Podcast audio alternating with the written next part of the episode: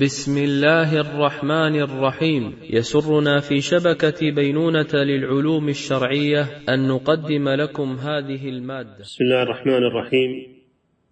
إن الحمد لله نحمده ونستعينه ونستغفره ونعوذ بالله من شرور أنفسنا ومن سيئات أعمالنا. من يهده الله فلا مضل له ومن يضلل فلا هادي له. وأشهد أن لا إله إلا الله وحده لا شريك له وأشهد أن سيدنا ونبينا محمدا عبد الله ورسوله وبعد. فهنا يعني إضافات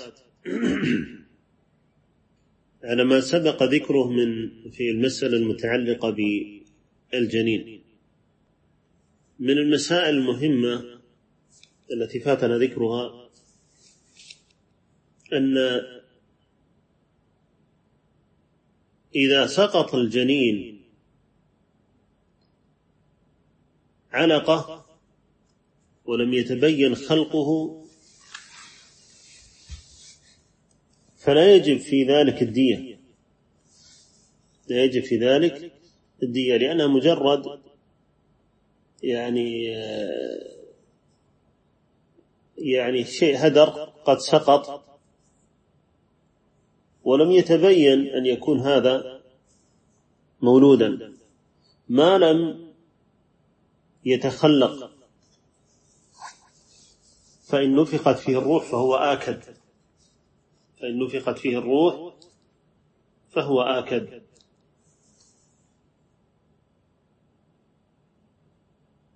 يقول الماوردي رحمه الله تعالى والعلقة في حكم النطفة في أنه لم يستقر لها حرمة.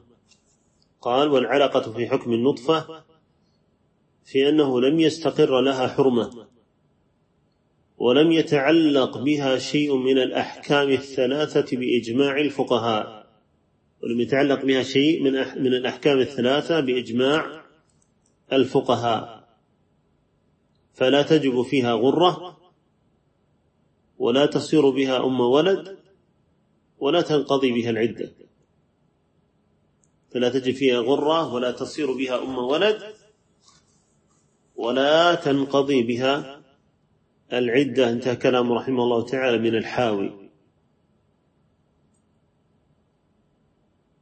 وأما ما لو استبان خلقه فهنا يكون عليه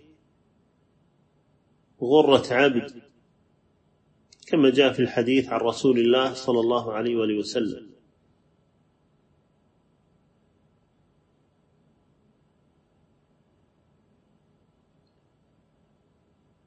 وأما ما لم يستبن خلقه فهذا كالعلقة فهذا لا يسمى ولدا ولا يكون بمنزلة الولد. وخصوصا مع عدم تشكلها على صورة الآدمي فلا يعلم هل هذا يكون حمل أو لا ويكون مشكوك فيه.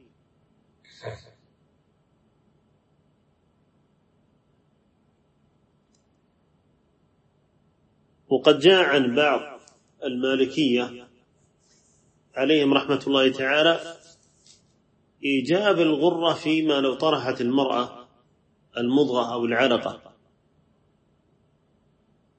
مما يعلم أنه ولد.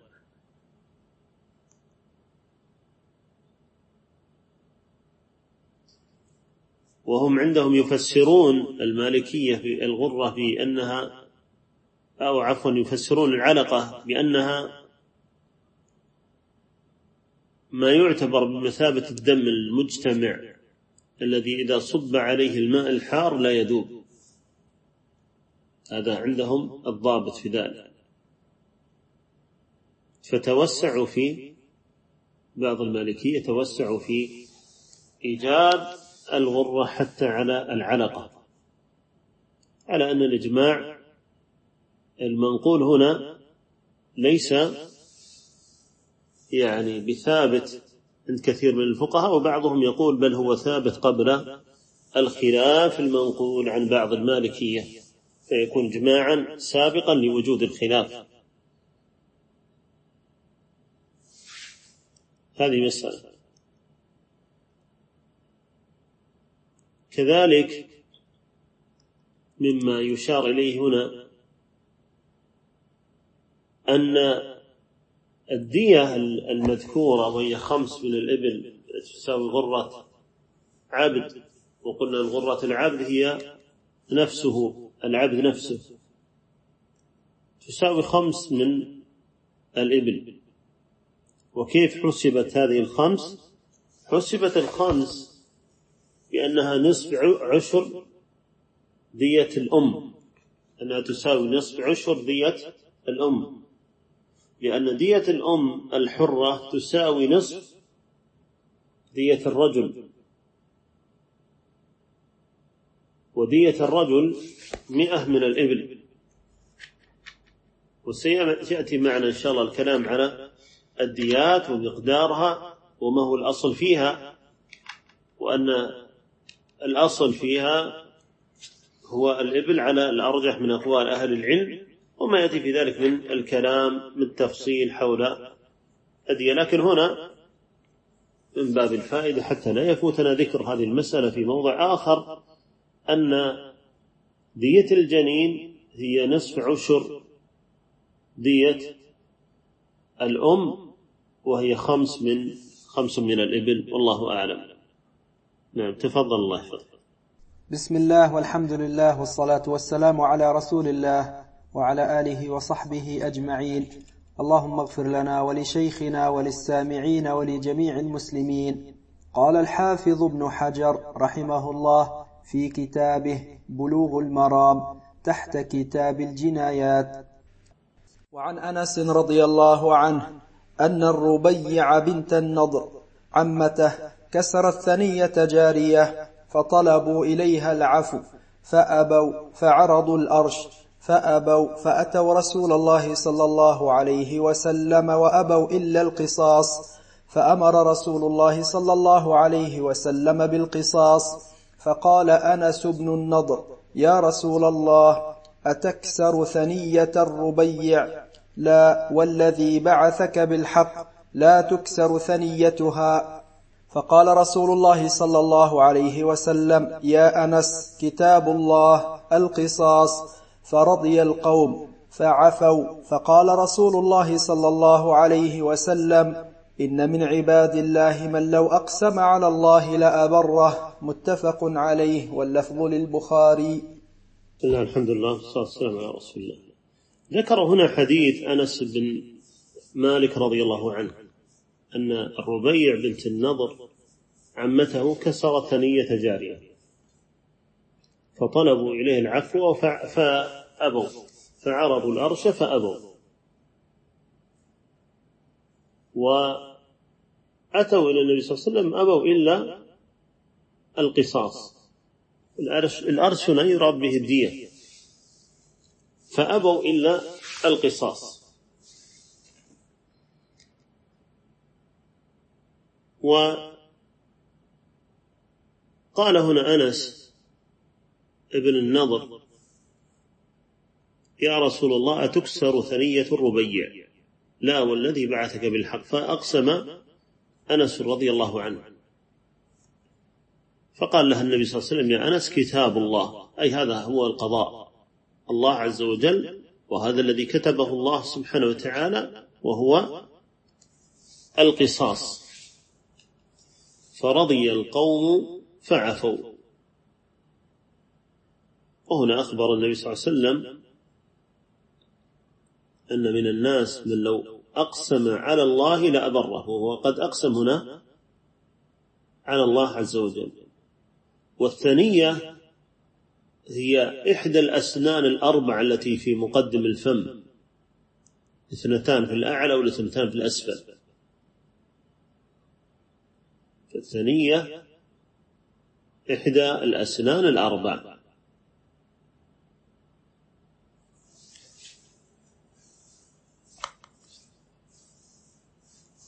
وهذا الحديث متعلق بمسألة ونحن كنا قد ذكرنا ما يتعلق بالجناية فيما دون فيما دون النفس. وقلنا أن الجناية فيما دون النفس لها يعني أحوال.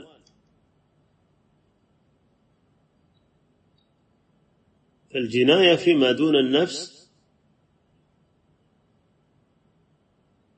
يعني من أهل العلم من فرق في الجناية بين أن تكون لي العبد والأمة أو تكون لي الحر. وهذا إن شاء الله لعله يأتي معنا في موضعه. لكن لما تكلمنا عن الجناية فيما دون النفس ذكرنا أن الجناية فيما دون النفس قد تقع على الأعضاء والأطراف فيحصل تلف لعضو أو طرف كبتر يد كما ذكرنا أو فقع عين أو كسر سن أو نحو ذلك. فهذه جناية على عضو من الأعضاء أو طرف من الأطراف. وهنا النبي صلى الله عليه وسلم جعل هنا ال ال كتاب الله عز وجل هو الفيصل. ولا عبرة بقول الجاني في أن يتخير الجاني ما يشاء من العقوبات بل يكون في ذلك العقوبة لأهل أو عفوا للمجني عليه. يكون اختيار العقوبة ونوع العقوبة للمجني عليه. وهذا الحديث يثبت ما سبق ذكره في معنى الجناية فيما دون النفس وأن الجناية قد تقع فيما هو دون النفس وأثبتها النبي صلى الله عليه وسلم وجعل النبي صلى الله عليه وسلم هنا حصل أولا الأرش عرضوه فأبوا. والنبي صلى الله عليه وسلم لم يمنع من أخذ الأرش. وكذلك جاء في هذا الحديث القصاص. وكذلك جاء في هذا الحديث العفو. فجاءت في هذا الأحاديث ثلاث أنواع من الخيارات التي جعلتها الشريعة للمجني عليه في الأول هو القصاص فيقتص من الجانب مثل ما فعل بالمجني عليه كسر سنة فيكسر سنة. والثاني هو الأرش فيعطى لهم الدية. والثالث هو العفو. بقوله فرضي القوم فعفوا. فهذه ثلاثة أشياء للمجني عليه أن يختار منها في الجناية فيما دون فيما دون النفس. وقد جاء في القرآن بقول الله سبحانه وتعالى قال وكتبنا عليهم فيها أن النفس بالنفس والعين بالعين والأنف بالأنف والأذن بالأذن والسن بالسن والجروح قصاص. فذكر الله سبحانه وتعالى السن بالسن وأن الجروح قصاص في هذه الآية. فأفادت هذه أفاد هذا الحديث هذا المعنى الذي ذكرناه من وجود هذه الأحكام الثلاث وسيأتي إن شاء الله التفصيل في الديات لاحقا إن شاء الله. نعم.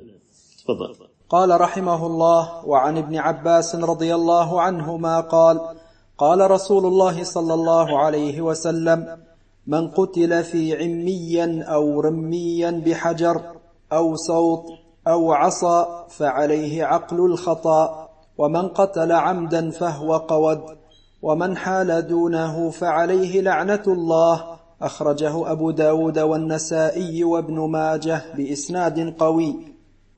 نعم. قال من قتل في عمية أو رمية. عمية أو رمية. الألف مقصورة. ليست منونة. رمية أو رمية. العين. المهملة مكسورة ثم تشديد الميم المكسورة ثم تشديد الياء بعدها ألف مقصورة. أو رمية بكسر الراء المهملة والميم المشددة المكسورة ثم الياء المشددة بعدها ألف مقصورة. والمراد بالعلمية أن يوجد بينهم قتيل يعمى أمره ولا يتبين قاتله. فحكمه حكم قتيل الخطأ. وكذلك رمية أي رميا بحجر. ولا يدرى من الذي لا يدرى من الذي رماه. والعقل قال عليه عقل الخطأ. قال في الصحاح عقل القتيل أعطى ديته. وعقل له دم فلان إذا ترك القود فيه أو للدية عفوا إذا ترك القود للدية. وعقل عن فلان غرم عنه جنايته وذلك إذا لزمته دية فأداها عنه. والمراد أنه يعطي الدية. والقود هو القتل.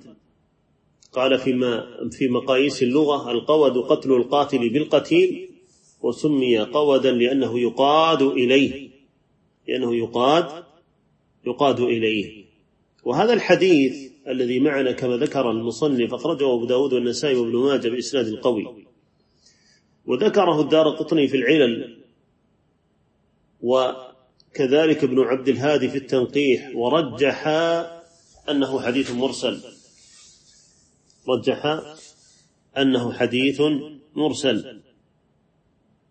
والحديث حديث صحيح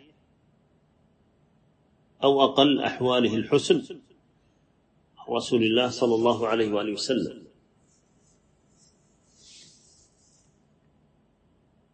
وقد صححه الألباني رحمه الله تعالى.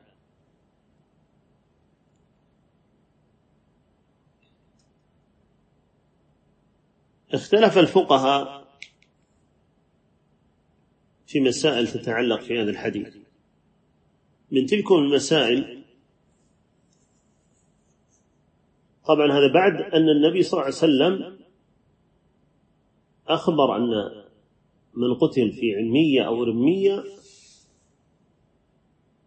عليه عقل الخطأ وفي لفظ فعقله الخطأ فعقله عقل الخطأ. هنا فعليه. وفي بعض النسخ فعقله عقل الخطأ.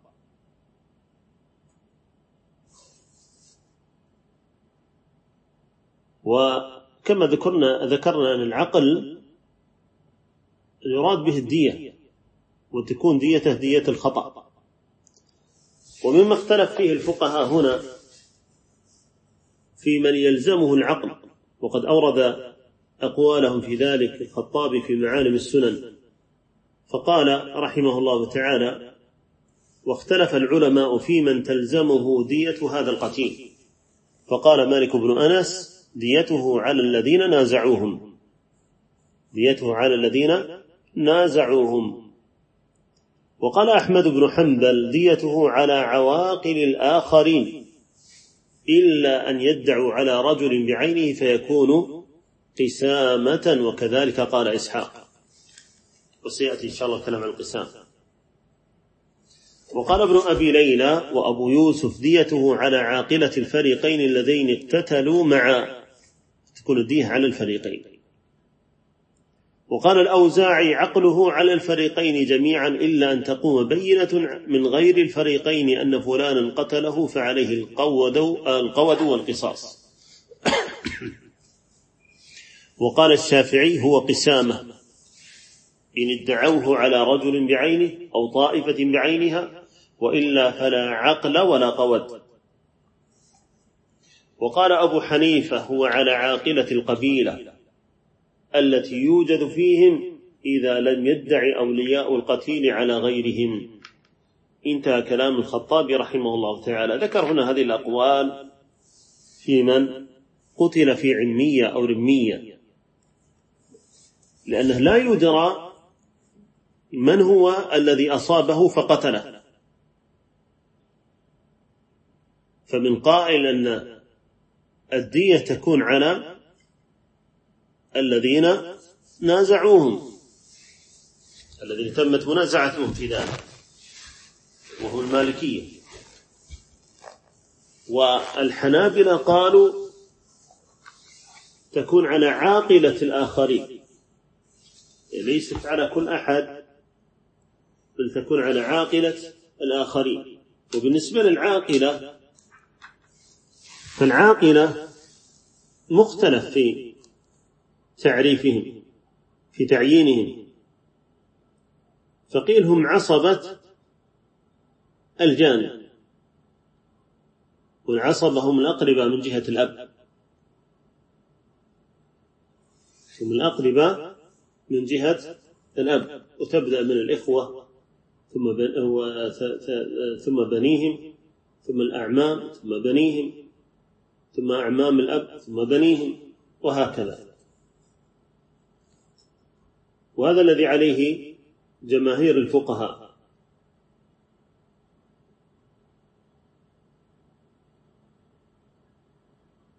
وقد جاء في صحيح مسلم من حديث المغيرة بن شعبة أن رسول الله صلى الله عليه وسلم قضى بالدية على العصبة. قضى بالدية على على العصبة. وقيل بل العاقلة هم أهل أهل الديوان. وهذا هو مذهب أبي حنيفة رحمه الله تعالى.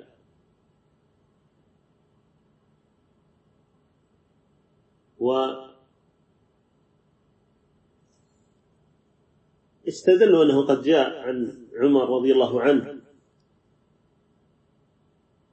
أنه عندما دون الدواوين جعل الدية على أهل على أهل الديوان. والأثر فيه مقال فيه انقطاع. وذهب بعض أهل العلم إلى أن العاقلة غير محددين. ليس لهم تحديد. وأنهم هم من تحصل بهم النصرة سواء كانوا من الأقارب أو من غير الأقارب. وهذا الذي مال إليه شيخ الإسلام ابن تيمية رحمه, رحمه الله تعالى رحمة واسعة.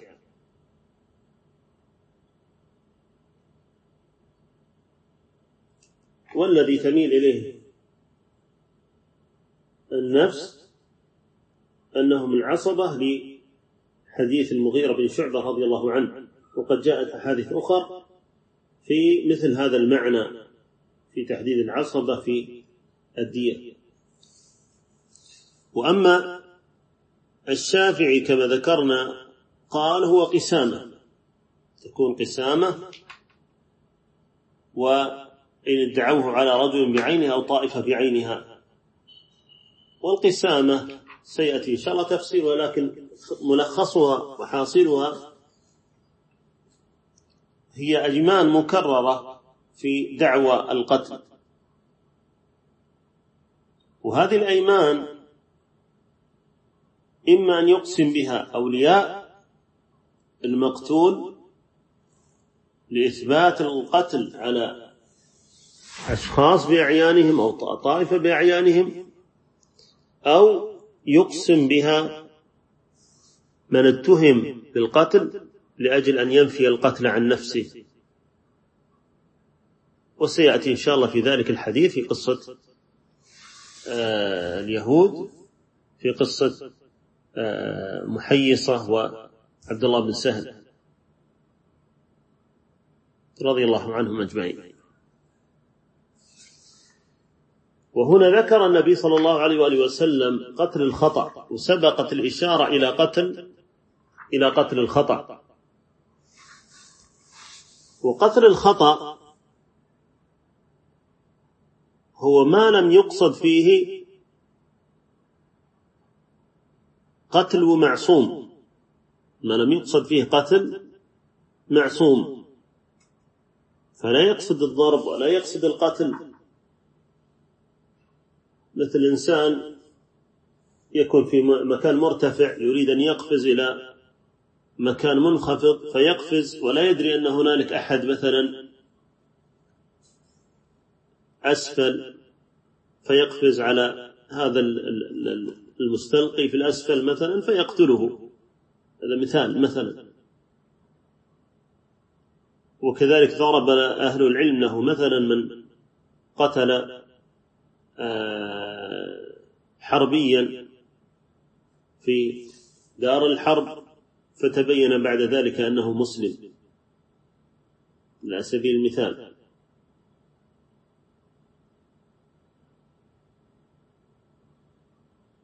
وقد ذكر النبي صلى الله عليه وسلم في هذا الحديث ما يجب وهو عقل الخطأ. فأوجب النبي صلى الله عليه وسلم في الخطأ العقل. وهي الدية كما ذكرنا. وأيضا يترتب على ذلك الكفارة وسيأتي إن شاء الله الكلام عليها. وقد أجمع الفقهاء أنه لا قصاص في قتل الخطأ. لا قصاص في قتل الخطأ لأنه خطأ غير مقصود. لكن جعلت الشريعة للمقتول حرمة ولذلك أوجبت الدية وأوجبت الكفارة على ما سيأتي من تفصيل إن شاء الله في موضعه. ثم قال النبي صلى الله عليه وسلم ومن قتل عمدا فهو قود وذكرنا الكلام على قتل العمد سابقا وما يترتب عليه من القصاص من القاتل وهذا إن شاء الله أيضا سيأتي مزيد كلام عليه في موضعه لاحقا والله أعلم. نعم. قال رحمه الله وعن ابن عمر رضي الله عنهما عن النبي صلى الله عليه وسلم قال إذا أمسك الرجل الرجل وقتله الآخر يقتل الذي قتل ويحبس الذي أمسك. رواه الدار قطني موصولا ومرسلا. وصححه ابن القطان. ورجاله ثقات إلا أن البيهقي رجح المرسل. نعم ذكر هنا هذا الحديث عن رسول الله صلى الله عليه وآله وسلم. الحديث كما ذكر المصنف رحمه الله تعالى أخرجه الدار قطني موصولا ومرسلا وصححه ابن القطان. ورجاله ثقات إلا أن البيهقي رجح رجح المرسل. إلا أن البيهقي رحمه الله تعالى رجح رجح المرسل. هذا الحديث قد اختلف أهل الحديث في حكمه من جهة الثبوت وعدمه الثابت عن النبي صلى الله عليه وسلم أو لا. وذلك لأجل ورود الرواية فيه موصولة وورود الرواية فيه مرسلة. ولذلك صحح ابن القطان رحمه الله تعالى وصله. وهذا الحديث فيه مسألة مما اختلف فيها أهل العلم. وهي القصاص من الرجل الممسك للمقتول يعني رجل يمسك رجلا آخر ويأتي ثالث فيقتل الممسوك يقتل الممسوك الرجل الأول رجل ممسوك الثاني يمسك به والثالث يقتل هذا الممسوك فهل يقتل هذا الممسك؟ ويقتص منه كما يقتص من القاتل أم أنه يقتص فقط من القاتل؟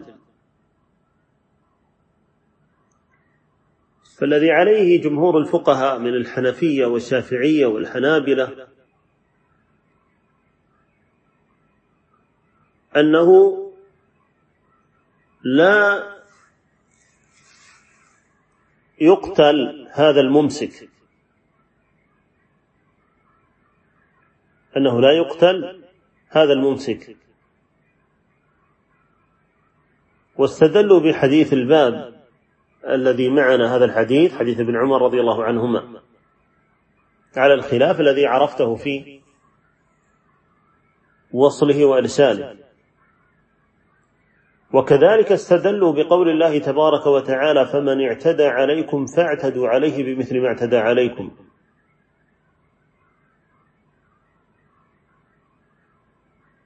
قالوا وهذا الممسك لم يعتدي على الممسوك بالقتل بل اعتدى عليه بالإمساك فقط. والله سبحانه وتعالى يقول فمن اعتدى عليكم فاعتدوا عليه بمثل ما اعتدى عليكم. والقتل لا يكون مساويا لفعل ذلك الممسك بل هو أمر زائد. فلو قتل الممسك لا كان ذلك غير مكافئ لفعله. وذهب المالكية إلى أن الممسك يعامل معاملة المباشر للقتل. وأن القتل شركة بينهما. وقالوا لو لم يمسك به لما حصل هذا القتل. قالوا لو لم يمسك به لما حصل هذا القتل. فالإمساك الواقع من هذا الممسك سبب لحصول القتل. وقيل بل ينظر فيه هل كان يريد أن يقتل هذا الممسك به أو لا. فإن كان يريد أن يقتل فهو شريك وإن كان لا يريد فليس بشريك. والحقيقة أن الكلام فيما يتعلق بالممسك الصحيح فيه أنه لا يعتبر مشاركا في القتل وذلك لأجل الشبهة الحاصلة من عدم إرادته لحصول القتل. الأمر فيه شبهة والشريعة تدفع وخصوصا في باب القتل والقصاص في القتل تدفع بمثل هذه الشبهات. القتل. ولذلك كما جاء في قصة محيصة وعبد الله بن سهل لما كان في هنالك شبهة بأن القاتل هم يهود كما سيأتي إن شاء الله ذكره. مع ذلك النبي صلى الله عليه وآله وسلم أرشد إلى الأيمان. ولم يأخذ بوجود تلك الشبهة. وخصوصا أن هذا فيه إسهاق لنفس فكيف يحكم على شخص بإيجاب القتل عليه مع وجود تلك الشبهة؟ التي قد يندرئ بها الحد. مع الاستدلال بقوله تبارك وتعالى فمن اعتدى عليكم فاعتدوا عليه بمثل ما اعتدى عليكم. وهذا يفيدك في في قواعد مهمة في باب القصاص عموما في مسائل القصاص. وإن شئت قلت ضابط. من الضوابط الفقهية في جانب القصاص أن القصاص يدفع بحصول الشبهة. نعم قد ينقل الحكم من القصاص إلى الأرش. هذا ممكن لكن أن يحكم عليه بالقصاص فلا ومثل هذا ما قد يقرب إلى مسألة شبه العمد. لا أن يكون هذا من العمد. وذلك إذا كان الرجل قد باشر القتل بآلة لا تقتل غالبا فهذا يقال فيه أنه شبه عمد. فكيف بمن لم يباشر بآلة تقتل أصلا؟ فالدرء هنا من باب من باب أولى والله أعلم وإن شاء الله مزيد مسائل تأتي في الكلام على الديات إن شاء الله. نعم. قال رحمه الله وعن عبد الرحمن بن البيلماني أن النبي صلى الله عليه وسلم قتل مسلما بمعاهد وقال أنا أولى من وفى بذمته أخرجه عبد الرزاق هكذا مرسلا. ووصله الدار قطني بذكر ابن عمر فيه وإسناد الموصول واهن. نعم. هذا الحديث حديث عبد الرحمن بن البيلماني أن النبي صلى الله عليه وسلم قتل مسلما بمعاهد وقال أنا أولى من وفى بذمته الحديث من طريق عبد الرحمن بن البيلماني هكذا مرسل. ولا يصح. وهو موصول عند الدار قطني بذكر ابن عمر فيه. قال وإسناد الموصول واهن.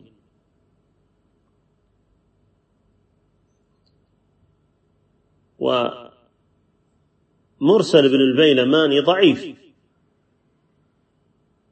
بل ابن البيلماني نفسه ضعيف كما قال الدار قطني. قال ابن البيلماني ضعيف لا تقوم به حجة إذا وصل الحديث. فكيف بما أرسله؟ قلنا وكذلك وصله الدار قطني بذكر ابن عمر فيه كما قال المصنف وإسناد الموصول إسناد الموصول واهن. وقد جاء مسند من طريق إبراهيم بن أبي يحيى. وإبراهيم بن أبي يحيى متهم بالكذب. وكذلك قلنا فيه ابن البيلماني وهو وهو ضعيف. وقد مر معنا الكلام على قتل المسلم بالكافر وسبق التفصيل في ذلك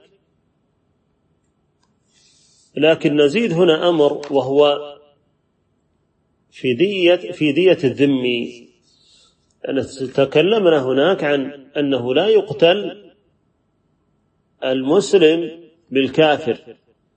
قلنا لا يقتل المسلم بالكافر. ونزيد هنا مسألة دية الذمي أهل العلم قد اختلفوا في مقدار دية الذمي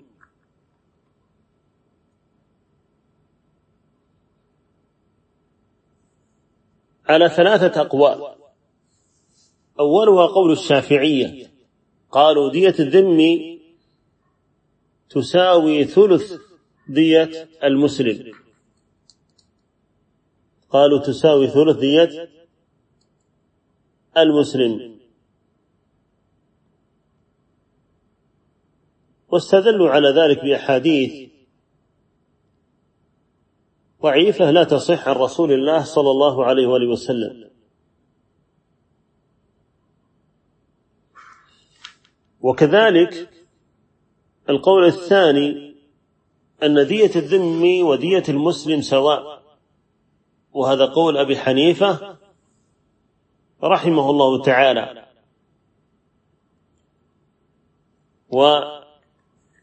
واستدلوا بقول الله تبارك وتعالى وإن كان من قوم, قوم بينكم وبينهم ميثاق فدية مسلمة إلى أهله. قالوا الله سبحانه وتعالى ذكر الدية ولم يحدد مقدار تلك الدية ودية المسلم محددة. فتكون الدية المرادة هنا هي دية المسلم إما من جهة القياس وإما من جهة أن الأصل في الدية هو هذا المقدار الذي أجمع عليه أهل العلم وهو المعرف في دية سواء كان في دية القاتل أو غيرها. وأما القول الثالث وهو قول المالكية والحنابلة.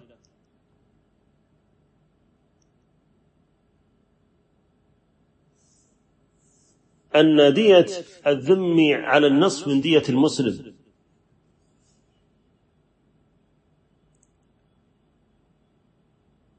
وقد جاء في حديث عن عمرو بن شعيب عن أبيه عن جده أن النبي صلى الله عليه وسلم قضى بأن عقل أهل الكتاب نصف عقل المسلمين.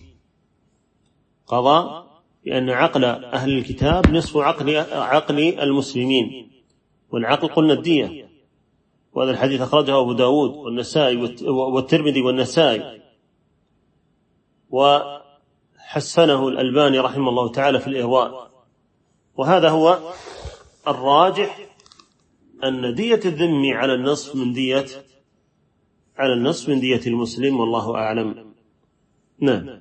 قال رحمه الله وعن ابن عمر رضي الله عنهما قال قتل غلام غيلة فقال عمر لو اشترك فيه أهل صنعاء لقتلتهم به أخرجه البخاري نعم. ذكر بعد ذلك هذا الحديث حديث ابن عمر رضي الله عنهما. في حكم قتل الغيلة وفي حكم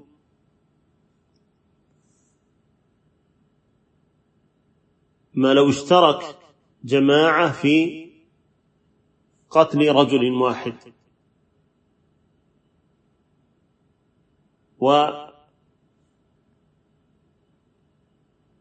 والغيلة تقول غال الشيء أو اغتاله. إذا أخذه غدرا. والغيلة يراد بها أن يقتل الإنسان على غرة. أن يقتل الإنسان على غرة. هذا هو قتل الغيلة. وقال بعض أهل بعض الفقهاء أن قتل الغيلة هو أن يقتل في موضع لا يراه أحد. أن يقتل في موضع لا يراه أحد. واختلف الفقهاء في قتل الغيلة ما هو حد. فقيل قال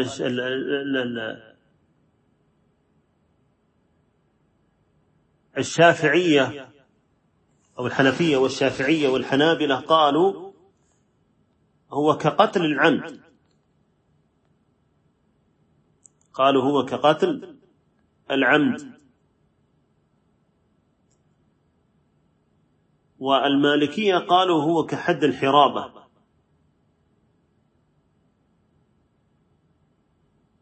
واختلفوا في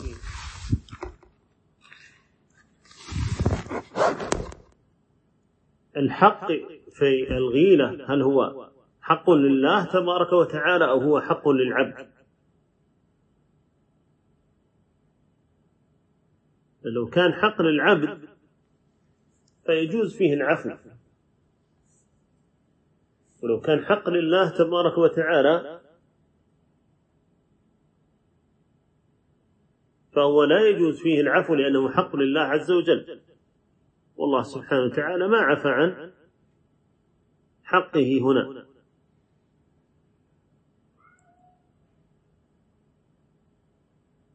ولذلك قلنا أن أهل العلم اختلفوا في حد الغيلة واختلفوا كذلك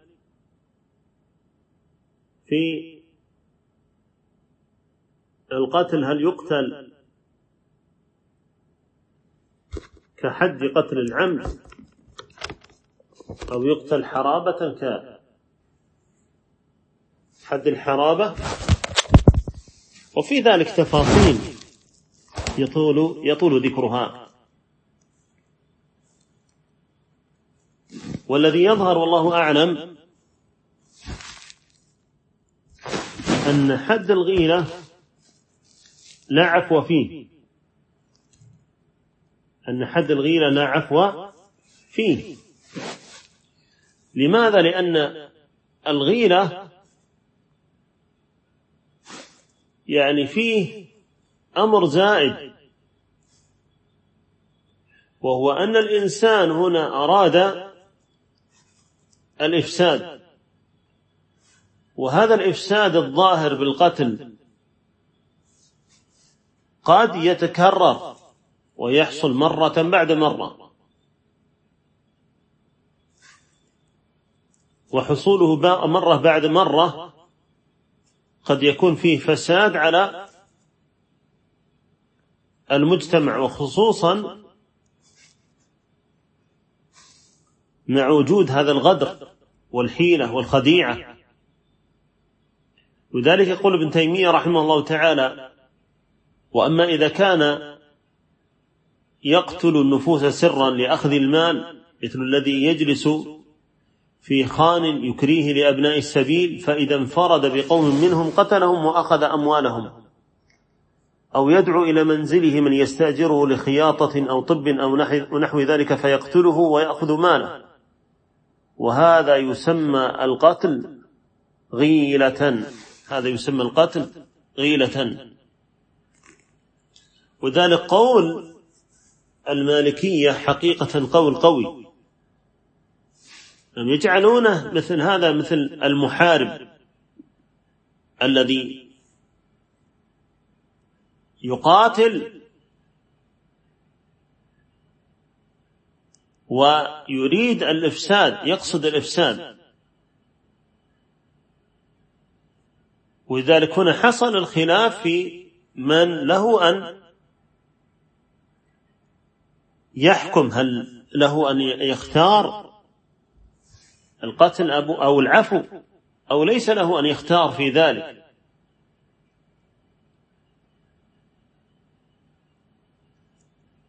وهذا أمر قريب صراحة أو حقيقة من ما يستحقه قاتل الغيلة.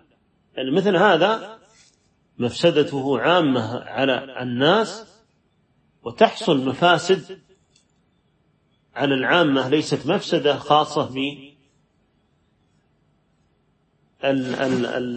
خاصة بهذا المقتول وحده. هذا من جهة. ومن جهة أخرى المسألة التي ذكرها أو التي جاءت في ضمن هذا الحديث لو اشترك فيه أهل صنعاء لقتلتهم به. وهذه المسألة تتعلق فيما لو قتل جماعة من الناس رجلا واحدا. هل يقتلون جميعا به أو لا؟ وأنت ترى هنا قول عمر رضي الله عنه لو اشترك فيه أهل صنعاء لقتلتهم به. وفي لفظ قال لو تمالأ عليه أهل صنعاء لقتلتهم جميعا. وهذا صريح في أن عمر رضي الله عنه جعل الجماعة تقتل بالواحد وهذا القول الذي عليه جماهير أهل العلم وهو قول أصحاب المذاهب الأربعة وجمع من السلف والخلف ومروي عن غير واحد من الصحابة رضي الله عنهم. لولا ضعف بعض الأسانيد الواردة في ذلك. والقول الآخر ورواية عن أحمد أنه يقتل واحد منهم به ولا يقتلون جميعا. أو الرواية الأخرى عن أحمد معذرة الرواية الأخرى عن أحمد الدية فقط. الدية فقط ولا يقتل أي أحد. وثم قول ثالث وهو أنه يقتل واحد منهم ويؤخذ من الباقين الدية. وهذا مروي عن بعض الصحابة كمعاذ بن جبل رضي الله عنه وابن سيرين وغيرهم من سلف هذه الأمة. وقالوا أن الله سبحانه وتعالى قد أوجب قتل النفس بالنفس. والنفس في قول وكتبنا عليهم فيها أن النفس بالنفس يوجب قتل نفس واحدة بنفس واحدة لا أنفس متعددة بنفس واحدة. والصواب ما ثبت عن الفاروق رضي الله عنه أنه لو تمالأ عليه أهل صنعاء أنهم يقتلون به. وهذا فيه حياة للناس. الله سبحانه وتعالى يقول ولكم في القصاص حياة يا أولي الألباب. وهذا هو المقصد من حصول القصاص. حتى تحصل تلك الحياة بإقامة هذا القصاص. ولو لم تحصل تلك الحياة لحصل نوع من الإفساد بترك ذلك القصاص الذي هو سبب من أسباب حصول تلك الحياة به. وذلك لما قتل العرنيون الراعي قتلهم النبي صلى الله عليه وسلم جميعا. قطع أطرافهم وسمن أعينهم. صلوات الله وسلامه عليه. هذا يرجحه والله أعلم. نعم. قال رحمه الله وعن أبي شريح الخزاعي قال قال رسول الله صلى الله عليه وسلم فمن قتل له قتيل بعد مقالتي هذه فأهله بين خيرتين إما أن يأخذوا العقل أو يقتلوا. أخرجه أبو داود والنسائي وأصله في الصحيحين من حديث أبي هريرة بمعناه نعم ذكر حديث أبي شريح الخزاعي رضي الله عنه في ما يحق لأولياء المقتول.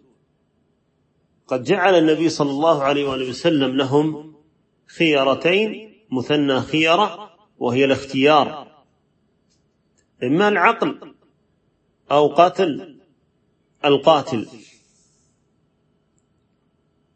إما العقل أو قتل القاتل.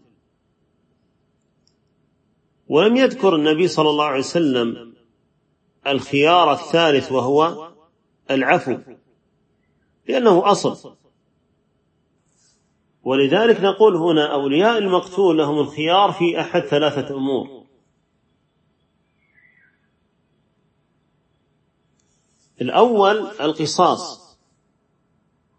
كما قال الله سبحانه وتعالى كتب عليكم القصاص والقتل وقال الله سبحانه وتعالى ولكم في القصاص حياة الثاني الدية. والدية تحصل بأن يعفو بعض أولياء المقتول أو جميعهم. يعني لو أصر أولياء المقتول على القصاص وأحدهم رفض القصاص فيحصل بذلك العفو. قال الله سبحانه وتعالى فمن عفي له من أخيه شيء فاتباع بالمعروف وأداء إليه بإحسان. ذلك تخفيف من ربكم ورحمة. فمن اعتدى بعد ذلك فله عذاب أليم. والخيار الثالث العفو من غير قصاص ولا دية. قال الله سبحانه وتعالى وكتبنا عليهم فيها أن النفس بالنفس والعين بالعين والأنف بالأنف والأذن بالأذن والسن بالسن والجروح قصاص فمن تصدق به فهو كفارة له. فمن تصدق به فهو فهو كفارة له. والتصدق هنا يكون بالصدقة عن بترك القصاص سواء كان في القتل أو حتى فيما دونه من الجناية على الأطراف والأعضاء. قال الله سبحانه وتعالى فهو كفارة له. والمقصود بقوله سبحانه وتعالى فهو كفارة له أي كفارة للقاتل لأجل عفو أولياء الدم. وكذلك يكون كفارة للذي عفا. وأجره أعظم بلا شك ولا ريب لتعلق حق النفس وحظها في ذلك المقتول. فكان له أيضا كفارة وعفو من الله سبحانه وتعالى. هذه ثلاث أمور لأولياء المقتول لهم أن يتخيروا منها إما العقل أو القتل أو العفو. وقد مر معنا الحديث في ذلك في حديث الربيع بنت النضر وقصة أنس ابن النضر رضي الله عنه حين أقسم على الله سبحانه وتعالى أن لا تكسر ثنية الربيع رضي الله عنها. على أن نقف هنا أسأل الله سبحانه وتعالى أن ينفع بما قلنا ويجعله خالصا لوجه الكريم ونلتقي بحول الله سبحانه وتعالى في الساعة السادسة غدا بتوقيت الإمارات. أسأل الله سبحانه وتعالى ينفع بما قلنا والله أعلى وأعلم صلى الله وسلم على نبيه ورسوله محمد وعلى آله وصحبه أجمعين. للاستماع إلى الدروس المباشرة والمسجلة والمزيد من الصوتيات يرجى زيارة شبكة بينونة للعلوم الشرعية على الرابط بينونة دوت نت وجزاكم الله خيرا.